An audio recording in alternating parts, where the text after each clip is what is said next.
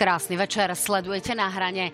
Protikorupčná agenda dostala strany vládnej koalície do vlády, do parlamentu a bola tou nosnou a kľúčovou práve pre túto vládu. Čo z nej ostalo, čo sa podarilo naplniť a čo sa naopak nenaplnilo a ostalo iba na papieri. Práve o tom dnes bude hovoriť aj náš dnešný prieskum, ktorý ukáže, či v súčasnej vládnej koalícii veríte boj proti korupcii. No a uvidíte aj najnovšie preferencie politických strán, ale to až v závere relácie. No a mojimi dnešnými hostiami sú vlastne dvaja bývalí kolegovia, súčasný minister vnútra Roman Mikulec z Oľano. Vítajte, pán minister. Dobrý večer, pán. A bývalá ministerka spravodlivosti, dnes ostrá opozičná poslankyňa Mária Koliková z SAS. Vítajte, pani Koliková. Dobrý večer. Ďakujem za pozvanie. Sme radi, že ste tu. Dámy a páni, samozrejme sledujte aj naše stránky Noviny.sk, Noviny Plus.sk, kde už počas relácie uvidíte výsledky našich prieskumov. Nasledujte našu stránku Na hrane TV Joj, náš e, Facebook, náš Instagram a samozrejme prostredníctvom aplikácie Slido nám na stránke www.joj.sk posielajte svoje otázky, pretože bezprostredne po relácii e, uvidíte na spravodajskej Joj24 odpovede na vaše otázky. Tak teším sa, že ste s nami a môžeme začať. Dáma a pán, kým prejdeme k tej protikorupčnej agende, tak samozrejme sa nedá nevrátiť k tomu, čo sa dnes dialo v parlamente. Mala byť aj mimoriadná schôdza, ktorá opäť mala naštartovať diskusie o téme, či e, presunúť na jún predčasné parlamentné voľby. Pani prezidentka povedala, že má toho dosť. Tak nech sa páči, toto sú jej slova.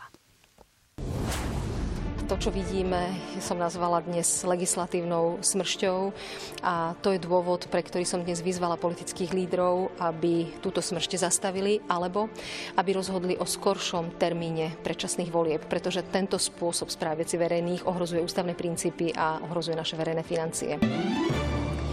Pani Koliková, začnem vami. Vám sa páči, ako súčasná vládna koalícia funguje a tá smršť návrhov, o ktorej hovorí pani prezidentka, je ešte únosná? Pýtam sa práve preto, lebo vy ste tými, ktorí túto vládnu koalíciu držia a nechcú podporiť ten júnový termín v parlamente.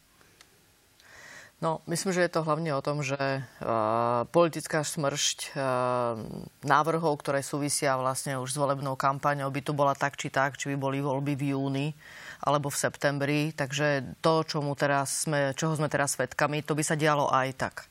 Ten rozdiel medzi tým júnovým a septembrovým termínom, vlastne sa bavíme o jednej schôdzi. Takže nedá sa to povedať tak, že keď teraz sa rozhodneme e, o skoršom termíne volieb na jún a dajme bokom teraz, čo sa dohodlo, nedohodlo, či to bolo súčasťou dohody o zmenách ústavy alebo nie. Ale ak chceme zastaviť poslanecké návrhy, ktoré nedávajú nejakým spôsobom zmysel a sú jednoznačne iba uh, cieľom uh, získať si priazeň vo voľbách, majú negatívny dopad na financie a sú nezmysluplné, keď už len ten posledný návrh Eh, ohľadom platu eh, poslanca na úroveň mzdy, no veď od toho sa odvíjajú potom ďalšie platy, samozrejme aj smerom sa môžeme baviť eh, k ministrom, a tak asi ide aj o to, že aj ten plat má nejaký protikorupčný efekt, že mal by to byť nejaká primeraná odmena za tú prácu. Pani Koľková, skúsme trošku úprimne. Nejde aj o volebné preferencie. Saska má tú tendenciu klesajúcich preferencií niekoľko mesiacov po sebe. My si to ukážeme aj v závere, hoci vám môžem dopredu prezradiť, že to nie je také tragické ako ukazoval uh, iný prieskum preferencií, ale v každom prípade uh, nie je to aj o tom, aby ste sa pokúsili tá, tú situáciu zvrátiť ešte počas letnej kampane? Ja myslím si, že takáto kalkulácia tu teraz vôbec nie je na mieste. Naozaj teraz ide o to, že tu padla nejaká dohoda a tá padla v súvislosti s tým, ako sa zmenila ústava. My sme mali záujem e, sa spolu s, e, s tými istými partnermi, s ktorými sa dohodli vlastne na, aj na termíne, aj o tom, ako sa zmení ústava, aj na termíne volieb znovu stretnúť a zmeniť tento termín. A k tomu nedošlo, takže jednoducho ten termín je takýto a ten termín treba povedať, že je v rámci časového priestoru, ktorý si stanovila pani prezidentka. Takže v, ten ten rámec bol daný. Mňa prekvapilo, že pani prezidentka uh, prijala aj termín v septembri. Úprimne naozaj, toto bolo pre mňa veľkým prekvapením pretože myslím si, že keď ten termín bol stanovený na jún, tak bolo dobre pri ňom zotrvať a to by samozrejme e, držalo všetkých istým spôsobom v šachu a tomu sa prispôsobiť. Čiže Ale zajtra ten jún nepodporíte, je tak? V tomto momente naozaj nevidím, že by nastala taká zmena okolností na e, podporu v júni zajtra.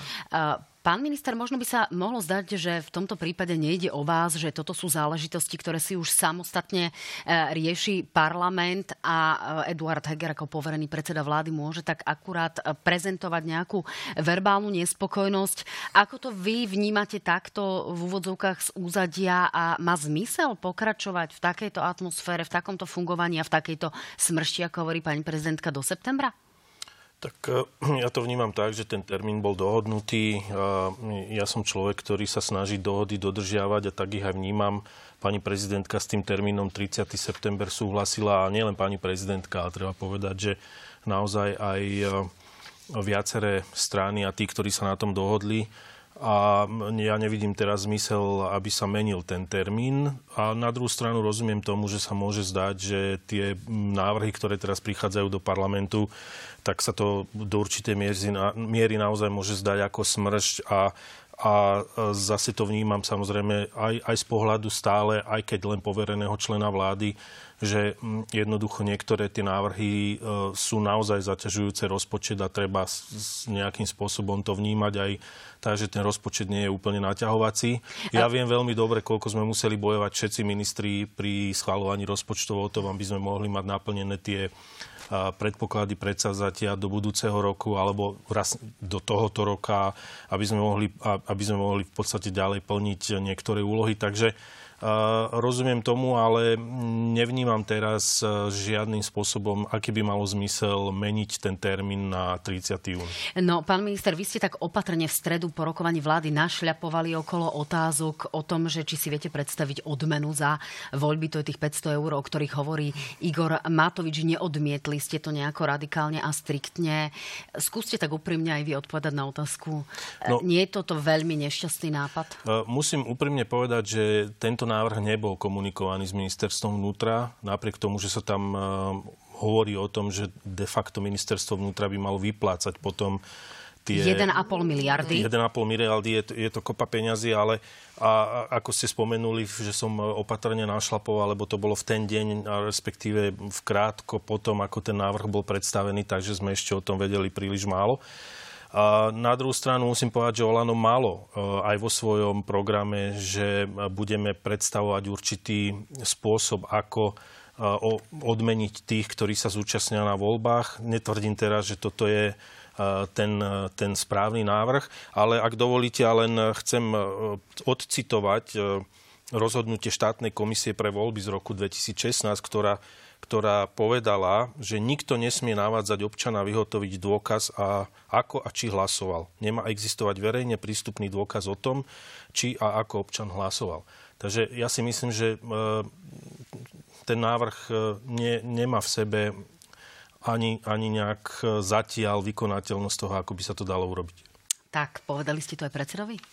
Ja som zatiaľ s ním o tom nehovoril tak som zvedavá, že e, čo vám na toto povie, ak mu to poviete teraz oči do očí. E, dáma pán, poďme ale ďalej. E, taký ten étos súčasnej vládnej koalície a ešte aj tej predtým bol o tom, že poďme bojovať proti korupcii, ktorá tu bola predtým a ktorú sa orgány v trestnom konaní aktuálne snažia objasniť, dokázať a súdy odsúdiť. E, máme tu mimoriadne smutné 5. výročie vraždy Jana a Martiny, ktoré si pripomenieme práve na budúci týždeň. Ehm, pán minister, sú tie výsledky také, ako podľa vás očakávala od súčasnej vládnej koalície práve verejnosť? že tu nastane istá očista, alebo ste sklamali? Uh, úprimne poviem, že neviem celkom, že čo presne očakávala verejnosť, aký by mal byť ten výsledok, ale z môjho pohľadu Nikdy v histórii Slovenskej republiky e, nemala policia voľné ruky tak, ako mala za našej vlády. E, nikdy tu nenastala taká očista v rámci systému a to vidíme aj z, z rôznych zverejňovaných kaos, ktoré už sú medializované a ktoré sú dnes pred súdom. Akým spôsobom tu bol vytvorený systém našich ľudí a ako sa dnes o tom komunikuje. Je to častokrát to, čo sa kedysi pred pár rokmi hovorilo a šepkalo, nielen medzi ľuďmi, ale aj v odbornej verejnosti a dnes sa to ukazuje, že to bola realita. A nakoniec aj tie e, štatistiky o dôveryhodnosti policie, o tom, kde sa posunula Slovenská republika v rebríčku boji proti korupcii, respektíve vnímania korupcii e, na Slovensku hovoria o tom, že e, sme splnili ten, ten slub, ktorý sme dali občanom pred voľbami a že naozaj ten boj s korupciou mal svoj zmysel, má svoj zmysel, ale na druhú stranu treba povedať, e, určite e, to nie je ešte v cieli a máme ešte stále kopu práce pred sebou a nemyslím teraz tým e, len ministerstvo vnútra, ale ako spoločnosť. Zaujímate sa o vyšetrovanie politických oponentov? Ja vôbec. Naozaj policia má voľné ruky a toto, a v tomto ja absolútne dôverujem vedeniu policajného zboru a ja sa o vyšetrovania nezaujímam. Pani Koliková, vy už sa na dianie vo vládnej koalícii pozeráte z opozičných hlavíc, ale boli ste súčasťou toho protikorupčného súboja. Podarilo sa to, alebo si treba priznať, že sa podarilo menej, ako boli plány? No určite sa podarilo menej, ako boli plány, ale uh, na druhej strane uh, osobitne, ja musím povedať, v rámci rezortu spravodlivosti, myslím si, že sa nám podarilo mnohé.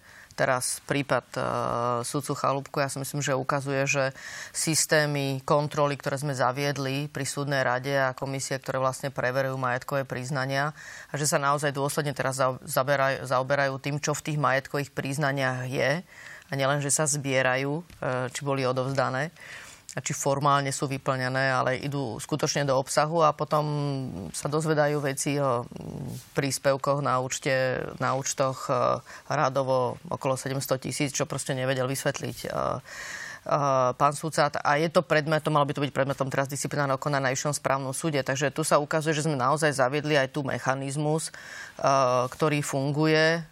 Je mi ľúto, že vlastne takýto prípad sa tu ukázal. Ale... A kde sú tie rezervy, pani Koliková?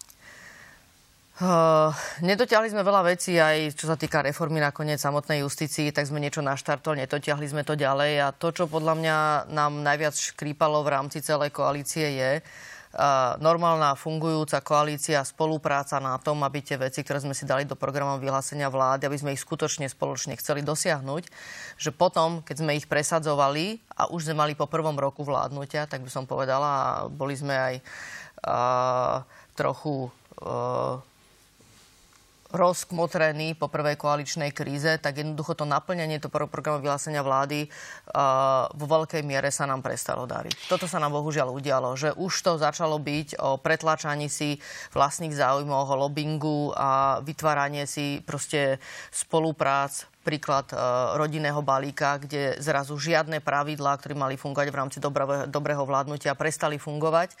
A to, čo vlastne sme predtým e, vykrikovali voči predchádzajúcim e, vládam, dodržiavanie kľúčových procesov, ktoré sú dôležité pre demokraciu a právny štát, tak zrazu toto bolo, toto presne všetko odišlo bokom. No, podľa rebríčkov, ktoré meria aj Transparency International, eh, sa zdá, že tá ambícia poskočiť v rebríčku o 20 priečok sa nepodarila. Podarilo sa vám to len o 11 priečok.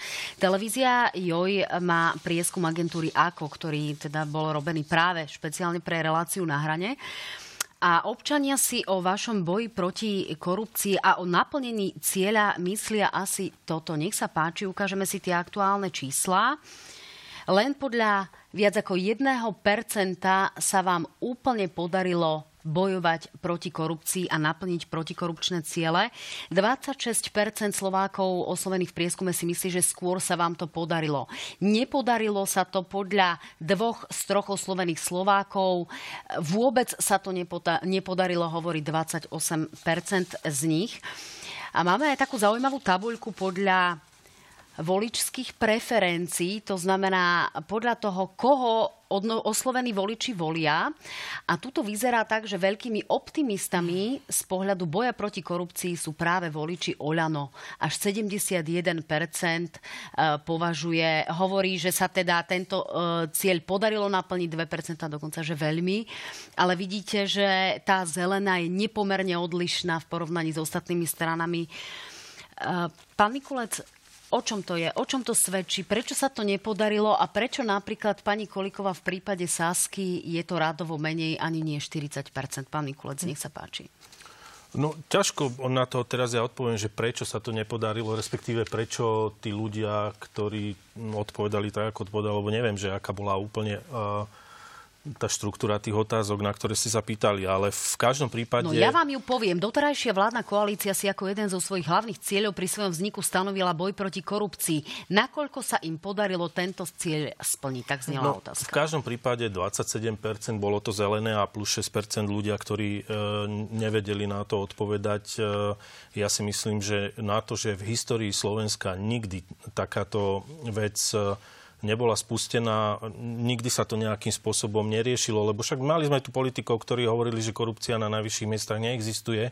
Dnes sa ukazujú, že títo politici sú sami obvinení e, z rôznych trestných činov, tak e, možno aj ľudia na Slovensku si najskôr potrebujú zvyknúť na to, že jedna vec sú očakávania, ja tomu rozumiem, a e, možno pre každého to znamená niečo iné, možno pre niekoho, viete, bolo to, či pretože občania sa stretávajú s rôznymi prípadmi, a na druhú stranu pre mňa je veľmi dôležité a ja si nemyslím, že tých 27 plus 6% je zlý výsledok, práve naopak. Ja si myslím, že to odzrkadluje presne aj to, čo som spomenal aj predtým, že jednoducho sa aj dôveryhodnosť polície občanov v policajný zbor zvýšila o 20 a to, ako vnímajú vôbec e, Slovensko, teda korupčnú krajinu, o 11 priečok, áno, nepodarilo sa to tých 20, čo sme si e, predsavzali, ale ja si myslím, že tých 11 priečok e, nie je zle, pretože Slovensko nikdy v živote nebolo eh, pod alebo v prvej 50 To treba zdôrazniť. Eh, pani Koliková, je to aj tým, že vládna koalícia rezignovala na úpravu paragrafu 363, ktorý si dala do vládneho programu a ktorý sa zdá, že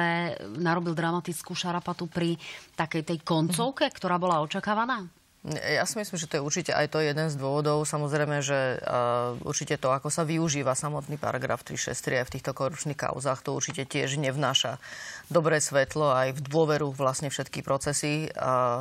Boj, ktorý sa tu proste, uh, ktorý tu pretrvával uh, v rámci polície, potom uh, naozaj nepochopiteľné aj kroky zo strany SIS v súvislosti s kauzami, ktoré sa vyšetrujú, schôdze, ktoré boli otvárané, na ktorých sa podielala sme rodina ako toto vzájomné napadanie sa aj v rámci, v rámci koalície, ktoré súviselo s bojom proti korupcii a spochybňovanie krokov, ktoré tá koalícia robila pri boji proti korupcii znútra koalície, tak to všetko samozrejme uh, sú, boli kroky, ktoré ten boj proti korupcii vlastne e, celý robil nedôveryhodným. Proste naozaj toto Vytkli by ste vyslovene niečo aj pánovi ministrovi?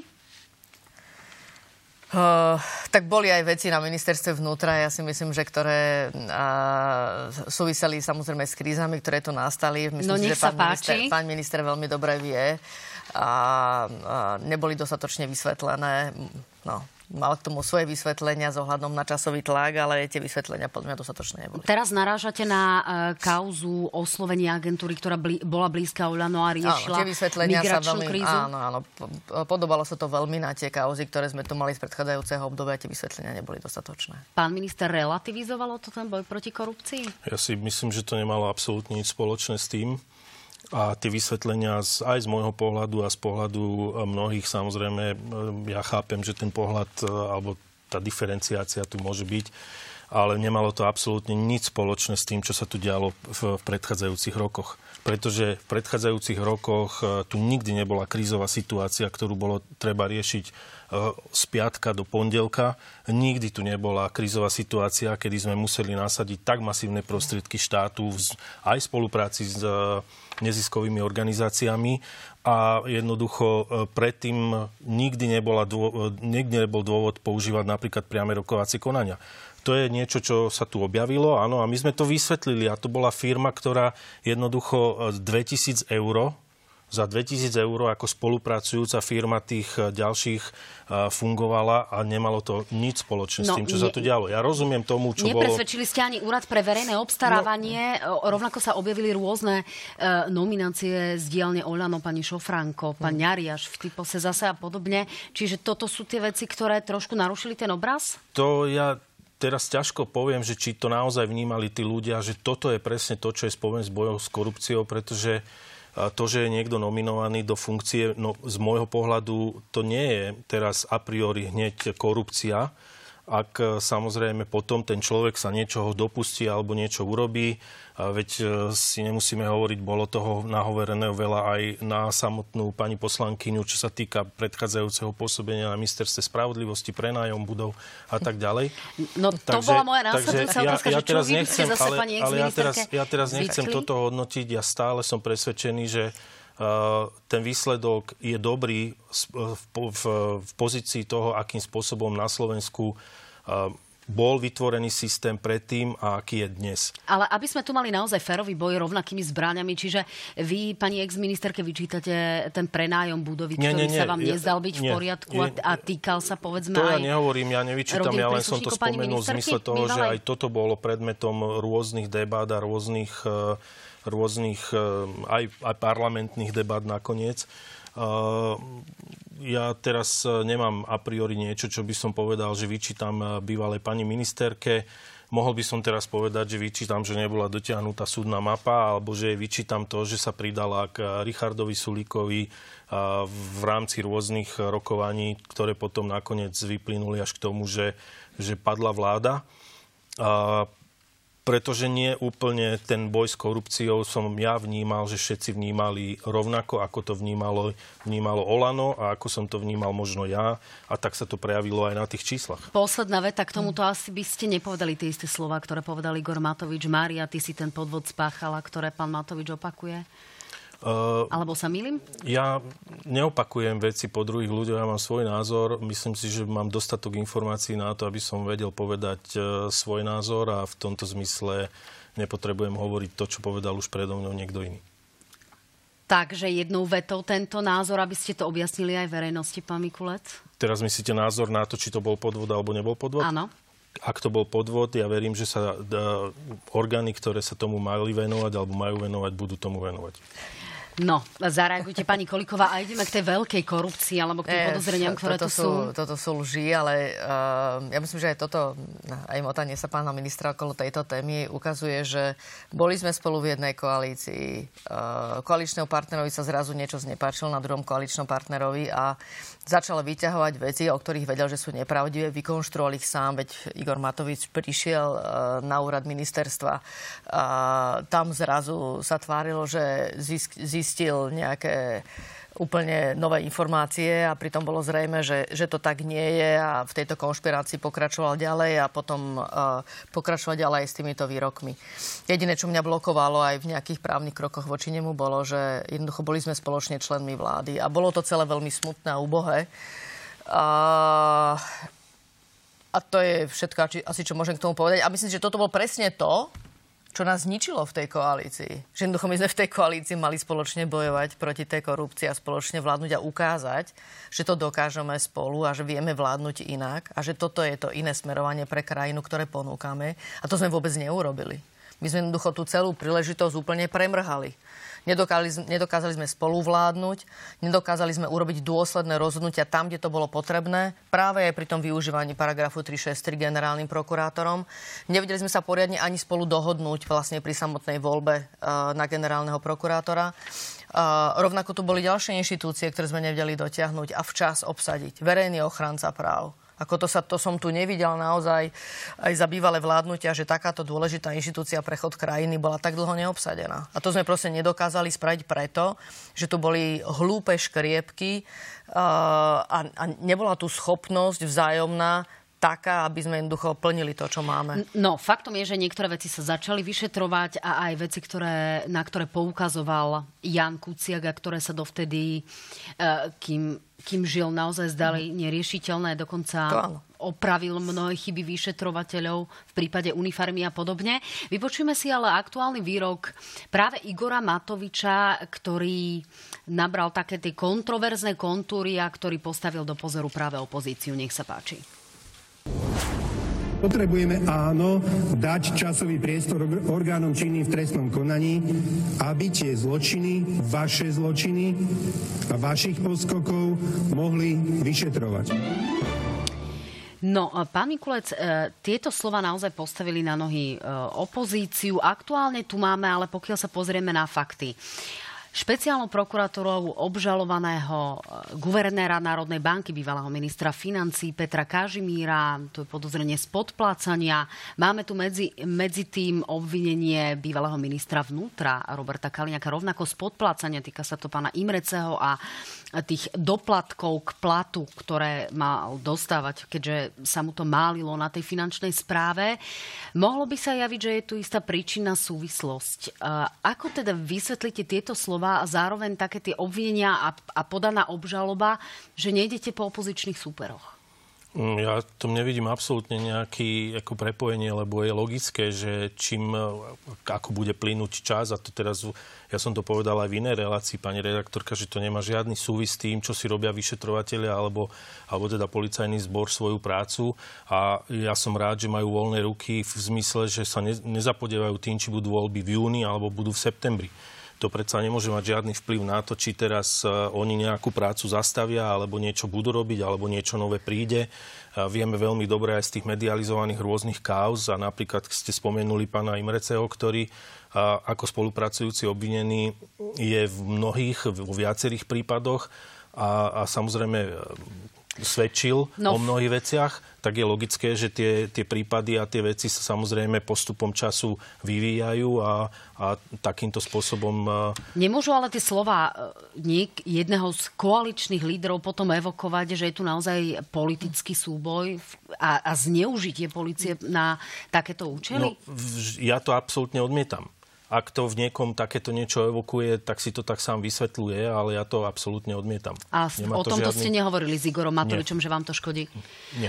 Pani Koľková, škodí to tejto situácii, to, čo hovorí Igor Matovič? No to sú úplne nešťastné výroky, samozrejme. Uh, treba povedať, že uh, posledné voľby sme tu mali vlastne na jar roku 2020. Teraz máme, za chvíľku bude mať jar 2023, to znamená, že sú to vlastne 3 roky počas tých troch rokov polícia, e, to sa domnívam naozaj mala rozviazané ruky, to znamená tie dôkazy, ktoré má v rukách spolu so špeciálnou prokurátorou, ak sa bavíme o korupčných trestných činoch, tak naozaj toho času dá sa e, baviť o tom, že bolo pomerne dosť na to, aby tie veci sa dostali e, pred súd je veľkou chybou, e, že v rámci toho priestoru, ktorý si našiel generálny prokurátor, tak neumožnil viacerým kauzom, aby sa na súd dostali. To si myslím, že veľkou chybou je. A to tiež traumatizuje spoločnosť, lebo to vytvára priestor na uh, aj politické ataky zo strany uh, tých uh, politických uh, predstaviteľov, ktorí sa cítia dotknutí týmito korupčnými kauzami, že samozrejme potom atakujú celé trestné konanie, organičné v trestnom konaní, že v tých kauzách, ktoré uh, zatiaľ nemáme pred súdom a teda nemáme k ním konečný verdikt, tak sú napadané, že sú politicky zneužívané dané kauzy. Ale práve keby sa dostali pre ten nezávislý a nestranný súd, tak by súd mohol v tých veciach dať konečný verdikt. Či už oslobodiť alebo rozhodnúť o víne. A toto je chybou, že proste cez ten paragraf 363 sa nám tam tie veci nedostali. Pán Mikulec, ale to je vec generálneho prokurátora. Áno, to je vec generálneho prokurátora, ale uh, takéto výroky potom zbytočne len naháňajú vodu na mlyn obhajcom, že sú to politické kauzy. Pán Mikulec, opozícia vám rovnako vyčíta, že uh, kde sú vyšetrovanie vašich prípadov. Uh, pán Imrece hovoril v takej náhrávke s pánom Zúrianom, bývalým policajným prezidentom, o tom, že ste mali dostať uplatok. Vy ste to viackrát síce uh, vysvetľovali, ale konalo sa v tej veci, v akej, v akej to je fáze, v akom to je štádiu, vyšetruje sa to aktuálne? Ja som poskytol absolútnu súčinnosť s orgánom činným v trestnom konaní, ale v akom to je štádiu, ja netuším. Čiže nemáte ja som informáciu? Povedal, ja nemám informáciu, poskytol som svoju súčinnosť, poskytol som e, všetko, čo odo mňa bolo požadované, vysvetlil som to, xkrát som sa k tomu vyjadril a ja nemám čo iné viac k tomu povedať, aby ja verím, že koná, že sa v tom koná. Pán minister, e, čo sa ja týka... tiež by som veľmi rád bol, aby sa to už uzavrelo, aby bol verdikt, pretože v tejto veci už meritorné rozhodnutie bolo vydané v roku 2013 alebo 2014, ak sa nemilím, pretože to bolo súčasťou e, mojich obvinení e, a teda kampane Roberta Kaliňáka, mm. Roberta Fica proti mojej osobe a ja mám dnes výrok súdu, ktorý hovorí, že som nevinný. Takže e, ja naozaj nemám čo skrývať a v tomto zmysle e, v tých kauzách toto je odlišné, pretože ja už dnes môžem ukázať verdikt súdu a v rámci tých vyšetrovaní, ktoré vtedy prebiehali, aj toto bolo predmetom toho, a tam je meritorné rozhodnutie vyšetrovateľa, ktorý už vtedy povedal, že ničomu takému nedošlo. Takže ja jednoducho nemám žiadnu obavu o to, aby orgány činné trestnou konaní v tomto konali. A sám pán Imreče povedal, že on sa na tom nepodielal. Sám pán Imreče povedal niekde potom v tých v svojich mediálnych výstupoch, že ho Zúrian oklamal. A ja nebudem teraz špekulovať o tom, prečo to Zúrian vtedy vo svojej funkcii riaditeľa NAKA urobil takýmto spôsobom. No, my sa samozrejme musíme pýtať na všetkých predstaviteľov, aby to nepôsobilo jednostranne. E, ďalšia záležitosť sa týka toho, čo môže nastať po voľbách. E, máme tu informácie, máme tu signály o tom, e, že tu padajú rôzne výhražky vo vzťahu k vyšetrovateľom, k odoberaniu výsluhových dôchodkov. Predpokladáte, že toto sa môže naozaj stať, pani Koliková? Je tu takéto riziko? Alebo sú to skôr také verbálne roviny, verbálne cvičenia a, a verejnosť asi nebude očakávať, alebo nedá sa predpokladať, že tu naozaj dosť, že tu nastane nejaký hon na odvážnych vyšetrovateľov a na povedzme spravodlivých prokurátorov? No, je pravda, že keď si pozrieme e, tlačovky osobitne Roberta Fica, Roberta Kaliňáka, tak e, pomaly na každej e, tlačovke, ktorá sa čo len trošku dotkňa týchto korupčných chaos, tak sú tam naozaj vyhražky týmto smerom, či už to je voči vyšetrovateľom, naposledy to bolo voči komentátorovi Leškovi. To znamená, že predtým k sudcom priamo vyhrážky vlastne aj s, s konkrétnymi menami. Niekde, niekedy boli tie vyhrážky priamejšie, niekedy boli také naznačujúce. Takže áno, tento spôsob samozrejme toho nátlaku, ktorý tu bol vyvíjaný, tak môžeme mať z toho dojem, že takéto niečo nastane. Ja sa domnievam, že kauzy, ktoré osobitne sa už dostanú pred súd, tak sú v rukách naozaj nezávislých nestranných súdov a tie, ktoré sú na špecializovanom trestnom súde, tak skutočne o ne nemá obavy. No, pán minister, kým zareagujete, vypočujeme si pána policajného prezidenta Hamrana, ktorý bol môjim hostom v analýzach na hrane v útorok a pripomenul Robertovi Ficovi jeho vlastný výrok z roku 2016 a to, ako to celé vníma. Nech sa páči. Robert Fico, citujem, vyjadrujem veľké znepokojenie. Nepamätám sa, aby sa niekedy niekto vyhrážal orgánom činným v trestnom konaní za ich prácu. Odmietame takýto prístup, lebo je to návrat do obdobia, ktoré tu nikto nechce mať. Odmietame, aby vyšetrovatelia, sudcovia a prokurátori pracovali pod tlakom a vydieraním typu, že ak sa raz zmení politická situácia na Slovensku, tak sa s nimi bude nakladať ako so zločincami, zdôraznil Fico. Ako prepáčte, dnes Robert Fico otočilo 180 a robí presne to, voči čomu sa vyhradil. Dnes kriminalizuje vyšetrovateľov Národnej kriminálnej agentúry, dokonca prokurátorov sudcov. Vyhráža sa im, posiela im naozaj odkazy, ktoré sú neakceptovateľné. Naposledy sa vyhrážal vyšetrovateľom, že ich pripraví o výsluhové dôchodky. Čo pre vás znamenajú tie výroky, pán minister, a je to reálna hrozba? Nepovedal by som to lepšie, ako to povedal policajný prezident a v tomto zmysle si myslím, že to nie je prvýkrát, keď Robert Fico otočilo 180, ja by som povedal, že to je umelec, ktorý robí piruety aj o 360 stupňov a vôbec mu to nevadí. A pretože to nie je jediný výrok, ktorý on povedal za svoju históriu, kedy tvrdil, že ako trojnásobný premiér on nikdy by si nesadol do poslaneckých hlavíc, dneska tam sedí ako on už nebude v politike, neviem v ktorom roku a stále sa, ta, sa tam drží a asi všetci na Slovensku normálne zmyšľajúci vieme prečo. Ale áno, a v tomto zmysle presne to, čo odcitoval aj pán policajný prezident, ja s tým absolútne súhlasím, je nemysliteľné, aby sa ktorýkoľvek politik vyhrážal orgánom činným v trestnom konaní takým spôsobom, nechutným spôsobom, ako to robí Robert Fico. Menuje, vyhraža sa vyšetrovateľke, ktorá si vyšetrovateľom, ktorá Rozumiem, si robí mňa zaujímala tá pravdepodobnosť. Či sú to len silné reči, alebo no, sa tu naozaj objavuje obava, že to tak nastane. Viete, ak e, sa na Slovensku e, asi Robert Fico žije vo svojom svete, e, ktorom sa zabudol vo svete svojich ľudí a má si svoju víziu, že keby sa naozaj vrátil späť do politiky a získal by opäť moc, tak on by neváhal asi taký systém tu znova vytvoriť, ktorý by to umožnil. Ja verím a teda apelujem na všetkých normálnych e, ľudí a politikov, že jednoducho toto e, nenastane a urobíme všetko preto, aby to nenastalo. No, dáma a pán, poďme v závere ešte pred e, tým, ako si ukážeme preferencie na kľúčovú záležitosť. Do parlamentu nám smeruje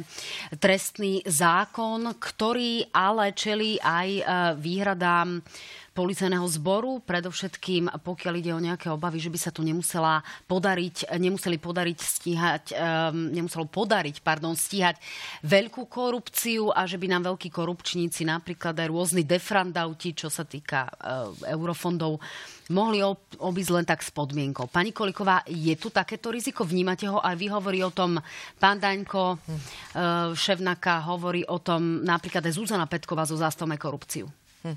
No, uh, na jednej strane chcem povedať, že trestná politika si už vyžaduje naozaj zmenu. Mali sme to aj v programu vyhlásení vlády a uh, ja preto som aj pustila do legislatívneho procesu, aj keď som odchádzala z ministerstva, uh, návrh, ktorý vyšiel vlastne z posledných debat uh, a z legislatívneho procesu, ktorý už vlastne začal rok dozadu.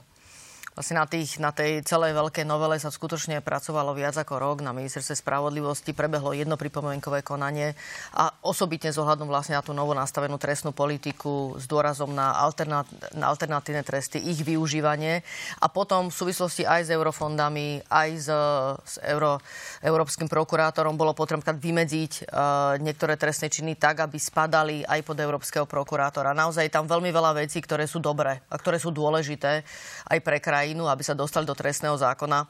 Sú tam naozaj veľmi pekné veci, ktoré súvisia aj s náhradou škody. Tam aj pán minister, musím povedať, že podľa mňa ešte posilnil vlastne tú cestu, ktorá bola v tejto novele. No ale potom máme tam časť, ktorá je na jednej strane dôležitá, aj že má, podľa mňa máme v nej odvahu do nej ísť a prehodnotiť aj trestné sádzby, aj osobite s majetkovými trestnými činmi. Ja som rada, že sa tam nedostali trestné činy, ktoré súvisia s korupciou, že tých sme sa nejakým spôsobom nedotkli. To treba povedať, že takto tá novela nastavená je. A potom sa môžeme rozprávať o tom, že ako sú nastavené trestné sazby pre majetkové trestné činy. A tam sa domnievam, že sme zašli už niekde, kde by sme nemali byť, by sme sa rozprávali s pánom ministrom a myslím, že v tom máme zhodu že napríklad dnes uh, spáchaná škoda 150 tisíc pri krádeži, tak sa nám, tak ju máme pri trestnej sadzbe 10 až 15.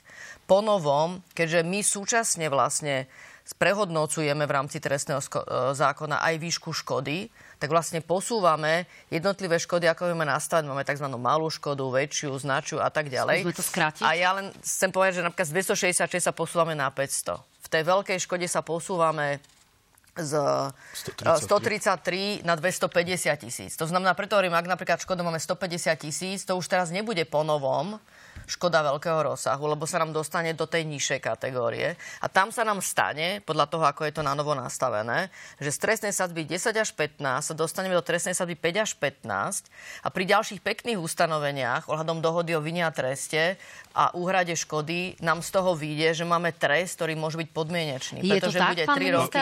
Takže z 10 rokov môže byť podmienka 3 roky. A toto sme sa podľa mňa dostali niekde, kde sme sa podľa mňa dostať nechceli. Je, je to tak, pán dá, minister, dá sa... že naozaj ten, kto si ukradne veľké peniaze, si ich jednoducho po troch trošku, rokoch bez Trošku to vyberie? poupravím, dá sa s tým súhlasiť a ono to tak je nastavené. Len chcem povedať, že my na 97% sme spokojní s novelou zákona, trestného zákona. A áno, toto bola jedna z výtiek, respektíve nespokojnosti, ktorú sme mali, ale musím zároveň dodať, že my stále komunikujeme s ministrom spravodlivosti a hovorili sme o tom, že samozrejme ten zákon musí ísť ešte do vlády, potom musí ísť do parlamentu, že budeme sa snažiť, aby tá e, dolná sadzba pri majetkovej trestnej činnosti z tých 5 rokov sa trošku zvýšila práve preto, aby, aby nám tam nepadali potom e, tie, tie majetkové veľkého rozsahu do toho, že by mohli potom ísť na podmienku Takže e, stále o tom hovoríme, ale toto tak, je naozaj, na toto je naozaj jedna len z časti, kde sme nespokojní. Tak, máme poslednú minútu. Ukážme si teda preferencie dáma a pán. Toto sú výsledky najnovšieho prieskumu agentúry ako pre reláciu na hrane. Hlas 17,6%, Smer 15,9%, Progresívne Slovensko 13,2%, SAS 9,1%, Oľano 8,7%, Smerodina 6,8%, KDH 6,2%, Republika 7,3%, SNS 4,1%, Maďarské fórum 1,9%, za ľudí 2,9, Aliancia 2,1 a Kotlebovci LSNS. To bol ale január. Teraz si pozrieme február Ja to poprosím ešte vrátiť, aby sme tu videli ten posun, takže prečítame si februárové výsledky. Február 18,9, smer čo sa týka hlasu, Smer 16,3, Progresívne Slovensko 13,7, SAS 7,9, Oľano 7,3, Smerodina 7,1, KDH 6,9, Republika 6,6, SNS 4, Maďarské fórum 2,8, Za ľudí 2,3, Aliancia 2,1, Kotlebovci 1,5% a tu už vidíme strany, ktoré by dosiahli menej ako 4 na čele s SNS a tu už vidíme počet mandátov. Hlas 33, Smer 29, Progresívne Slovensko 24, SAS 14, Oľano 13, Smerodina rovnako 13 a po 12 KDH a Republika. Pani Koliková, spokojná, je tam e, mierny, ale predsa len poklesk? Ja sa pozerám samozrejme s pokorou na uh, každý prieskum, ktorý súvisí s, s preferenciami uh, voličov. A myslím si, že tak je na mieste sa na to aj pozerať, že je to uh, vystavenie samozrejme nejaké karty, ako, ako to vlastne robíme. A, a treba povedať, že je to vlastne vystavenie karty aj, aj celej vlády, ktorej sme boli súčasťou, pretože ono sa to s nami nesie. Predsa len, ak ste súčasťou vlády, ako koaličný partner, potom z tej, z tej vlády odídete, tak treba sa pozerať, čo sa vlastne dialo aj počas toho nášho celého vládnutia. Že my sme vládli spôsobom, že my sme posilňovali jednoducho celý opozičný tábor v takej miere, že sme strácali vlastne potenciál, že sme schopní v mm. ďalších voľbách spoločne no, takto vládnuť tu ste stratili 1,2% oproti januáru. Pán minister, úplne v krátkosti Oľano stratilo takmer 1,5% za ostatný mesiac. Hm. Ja berem tieto prieskumy ako spätnú väzbu, nehodnotím to. Mení sa to, dovolie by ešte ďaleko, ale len chcem povedať, že no, ak by sa neodišla z vlády a ak by sa nepovalila tretiu vládu, možno by tie výsledky boli niekde inde. Tak, uvidíme, Fú. ako sa to pohne o mesiac. Dáma, pán, ďakujem pekne. Teraz je čas pre vaše otázky. Ja sa teším, že sú s nami diváci JOJ24 a zároveň naši Facebookovi fanúšikovia. Dáma, pán, prvá otázka má až 222 lajkov. Pýta sa Olga vás oboch. Je horší človek, ktorý vedome ukradne zo pár miliónov, ale vie riadiť krajinu, alebo je horší ten, kto rozhádže miliardy a riadiť krajinu nevie, pani Koliková? To Rozháže to, ja si myslím, že ani jeden je nespôsobili samozrejme na vládnutie, takže... Ale máme ich tu. Ale máme ich tu, takže obidvoje samozrejme neexistuje, že toto by sme mali podporovať. Pán Kuc. No, zhodne sa asi z toho odpovie, to taká filozofická otázka a, a ja si myslím, že ani jedno, ani druhé nepatrí do normálnej spoločnosti ľudia si kladú tieto otázky, tak to musíme rešpektovať. Robo kladie otázku vám obom. Je správne, aby slovenský vzdušný priestor chránili maďarské lietadlá? Veď podľa ministra Káčara by nás Maďari chceli napadnúť a zabrať naše územie. No, z pohľadu tejto profesie myslím si, že viem, o čom to je a ak taká dohoda je, myslím si, že je to úplne v poriadku. Teraz narážame na to, že ste pilot bývalý. No, Asi, aby sme to objasnili ľuďom. Áno. Pani Koliková? Tak ja tomu rozumiem, že to je v rámci dohody, ktorú máme aj z NATO a tam si myslím, že nie je žiadna obava, že by zájomná spolupráca tu nefungovala. Vo vzťahu k tomu Maďarsku, to bola tá naražka pána mm, Roba? Toto je myslím úplne niekde inde, pretože samozrejme tam sú dohody, tak ako bolo povedané, sme členská krajina NATO a na niečo, na to, aby mohol niekto nám strážiť vzdušný priestor, tie dohody naozaj musia byť veľmi, veľmi e, dobre urobené. Eliška sa pýta vás, pán minister. Minister Nač povedal, že S-300 je v zlom stave a je to starý stroj, ale teraz sa chváli, že zachraňuje životy. Neklame aj o migoch, že sú na tom zle? Hm, určite nie. Tie migy sú naozaj v zlom stave. Tie migy sú už dávno v zlom stave, už niekoľko rokov. Ja si ešte pamätám, keď boli schopné 1-2 a, e, nebolo, a, a to bolo dlhé roky, takže naozaj pán minister Nač v tomto neklame. No, vy ste pôsobili aj ako vojenský tajný. E, je tu významné riziko, alebo bolo tu významné riziko, kým tu pôsobili mechanici z Ruskej federácie a opravovali naše migy? E, bolo to veľmi veľké riziko, ktoré tu bolo trpené niekoľko rokov a v konečnom dôsledku, myslím, teraz neviem, či pred dvoma rokmi sa ukázalo aj na tom medializovanom prípade, kedy ruské služby alebo teda príslušníci ruskej ambasády tu naozaj fungovali veľmi aktívne, tak toto bolo to isté na Sliači, respektíve tam, kde tie migy boli. Áno, máme tu aj isté verdikty. Týmea sa pýta vás, pani Koliková. Ste v liberálnej strane, ktorá presadzuje rovnosť mužov a žien. Nebolo by spravodlivé, aby sa mobilizácia so zbraňou v ruke vzťahovala aj na ženy? Ja si myslím, že jedna vec je umožniť samozrejme, že nám byť súčasťou ozbrojených zborov a toto žiadny problém nie je, ale čo sa týka mobilizácie, tak si myslím, že to nastavenie je v poriadku. David sa pýta vás, pán minister, prečo pri protestoch za mier nenasadíte viac policajných hliadok? Boli tam násilníci, ktorí napriek mieru v úvodzovkách útočili na podporovateľov Ukrajiny. E, tu máme istého veľmi odvážneho študenta z, Lúčenci, z Lúčenca, ktorý čelil takýmto atakom. Mali by tam byť hliadky a, mm, a monitorovať tú situáciu hliadky, intenzívnejšie? Tie hliadky aj tam boli a sú nasadzované a my tieto... Mm, tieto aktivity monitorujeme a hovoríme tomu bezpečnostné opatrenia a viem, že naozaj ich riešia. E, môže nastať individuálny prípad, kedy akurát, keď možno hliadka nie je na tom mieste, kde k tomu príde, ale v, vo všeobecnosti dávame veľký pozor na tieto aktivity a snažíme sa naozaj, aby nedochádzalo k e, nejakým stretom. Katka sa pýta vás oboch, ako ste spokojní s prácou generálneho prokurátora Maroša Žilinku a používaním paragrafu 363, pani Koliková? No tak určite nie som spokojný, ja som sa už k tomu viackrát vyjadrovala. Ten priestor, ktorý nadužíva v rámci paragrafu 363 je naozaj ten, ktorý už prokuratúre nenáleží a vstupuje do oblasti, ktorá patrí súdu. Na súde treba dokazovať veci a vypočuť si svetkov a nie je možné, aby to takto vedel posúdiť generálny prokurátor od stola. A ja posuniem tú otázku ešte ďalej, pán minister. Eh, bude smerodajné to, ako o tom rozhodne ústavný súd? No, ne, neviem teraz, do akej miery máte na mysli smerodajné, ale v každom prípade ja som... Ústavný súd aktuálne aj viem, po podnete pani prezidentky áno, posudzuje ja, paragraf ja, som, ja som sa aj vyjadril, že podporujem túto aktivitu pani prezidentky a som rád, že to podala na ústavný súd. Nie je to prvé podanie na ústavný súd, to treba povedať, že už bolo aj poslanecké. Pod, pod, áno, pod kolegovia pani Kolíkovej. Áno. Presne tak. Čiže uvidíme, aký bude ten verdikt, ale v každom prípade, keď teda sa vrátim k tej pôvodnej otázke, ani ja nie som úplne stotožnený s používaním toho paragrafu 363, tak ako je používaný, pretože pán generálny prokurátor ho použil aj v prípade na zrušenie e, uznesenia o začati trestného stíhania čo si myslím, a, a nie len ja, ale aj mnohí odborníci, že toto nebolo v súlade so zákonom.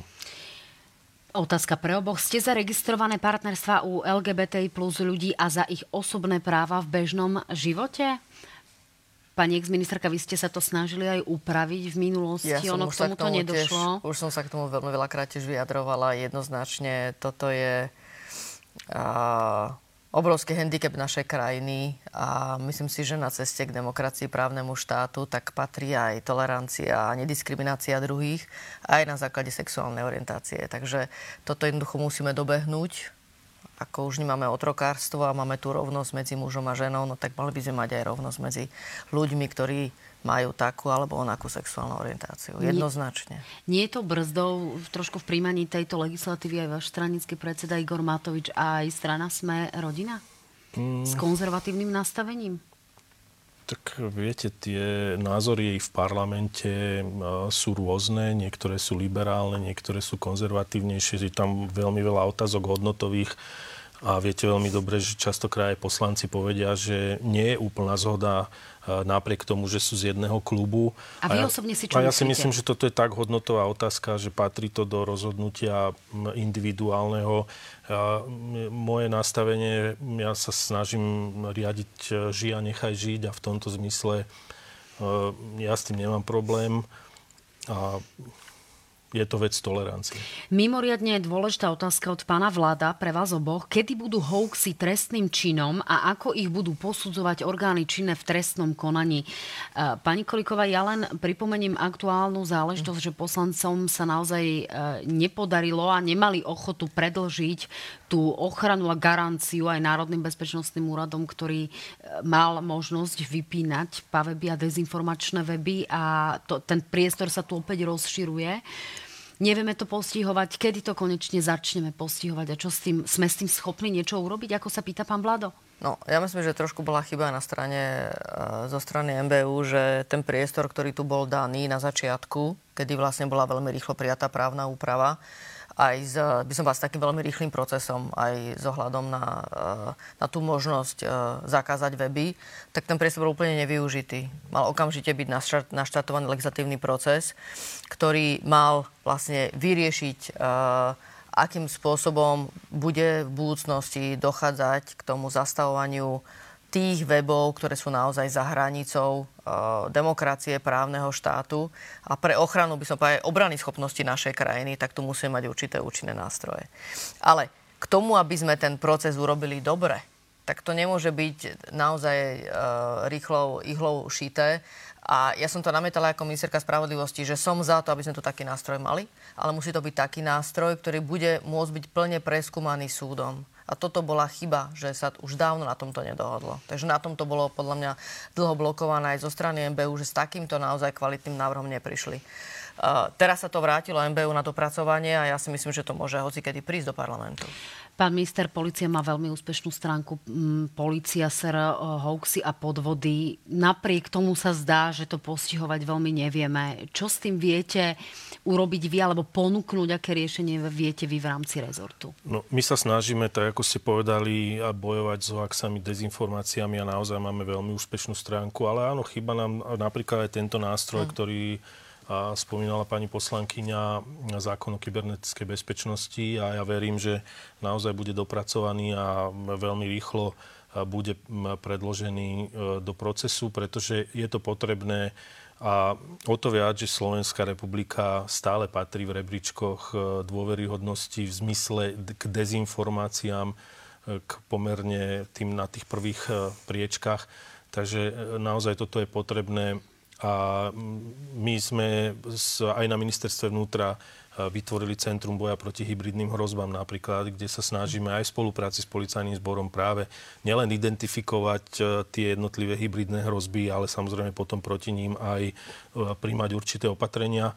A aj v novele trestného poriadku napríklad je už zakotvené, že niektoré tie vyhrážky alebo ktoré boli voči predstaviteľom lekárov a tak ďalej, budú posudzované aj vo, vo vzťahu k dezinformáciám, ktoré boli, tak boli, budú postihované aj v rámci e, extrémizmu. Áno, tí ľudia, ktorí teda navštevovali týchto ľudí doma, ohrozovali ich mimo iného aj zosnulého pána profesora Krčmeryho, tak prvýkrát, tuším, je to priestupok, druhýkrát už trestný čin. Áno.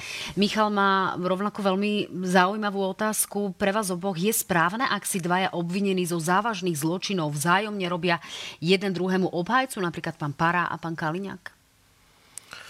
Tak e, z môjho pohľadu to nie je úplne v poriadku, ale samozrejme rešpektujem zákonné normy, ktoré na Slovensku máme a tuto je to skôr asi otázka pre, pre advokátov a advokátsku komoru, ale na druhú stranu máme aj prezumciu neviny, keď e, neviem.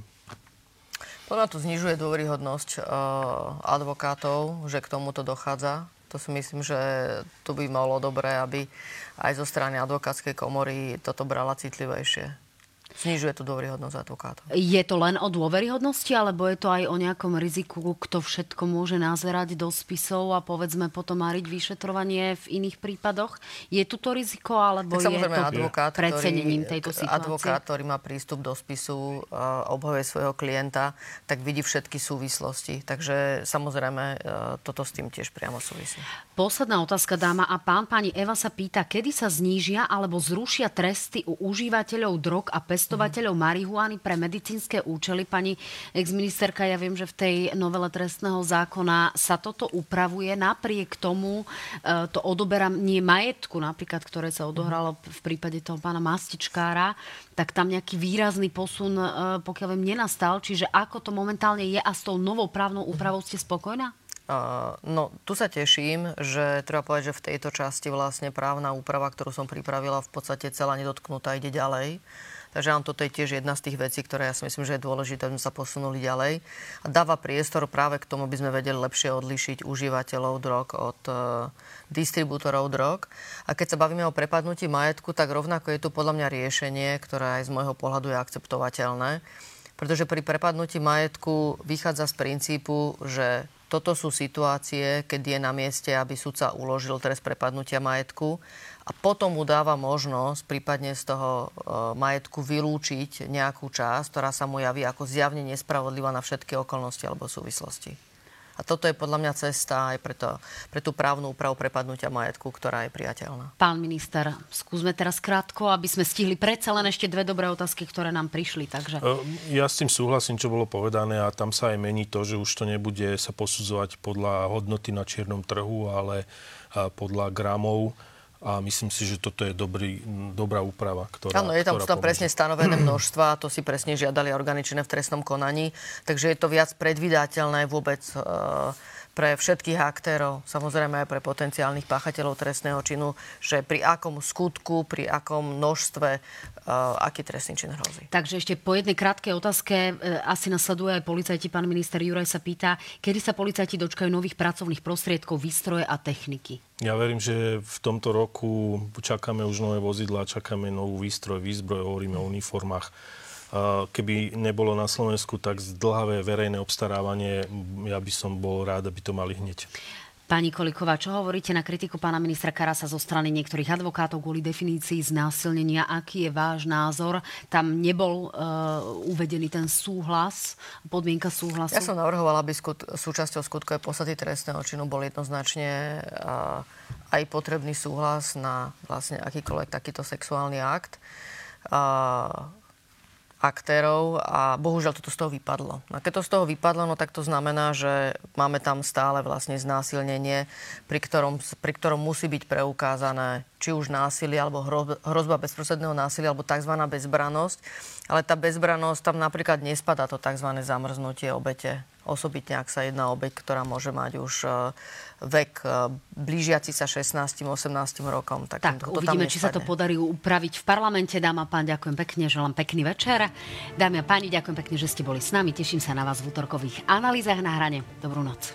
Ďakujem pekne. Dobrú ďakujem, noc. dobrú noc.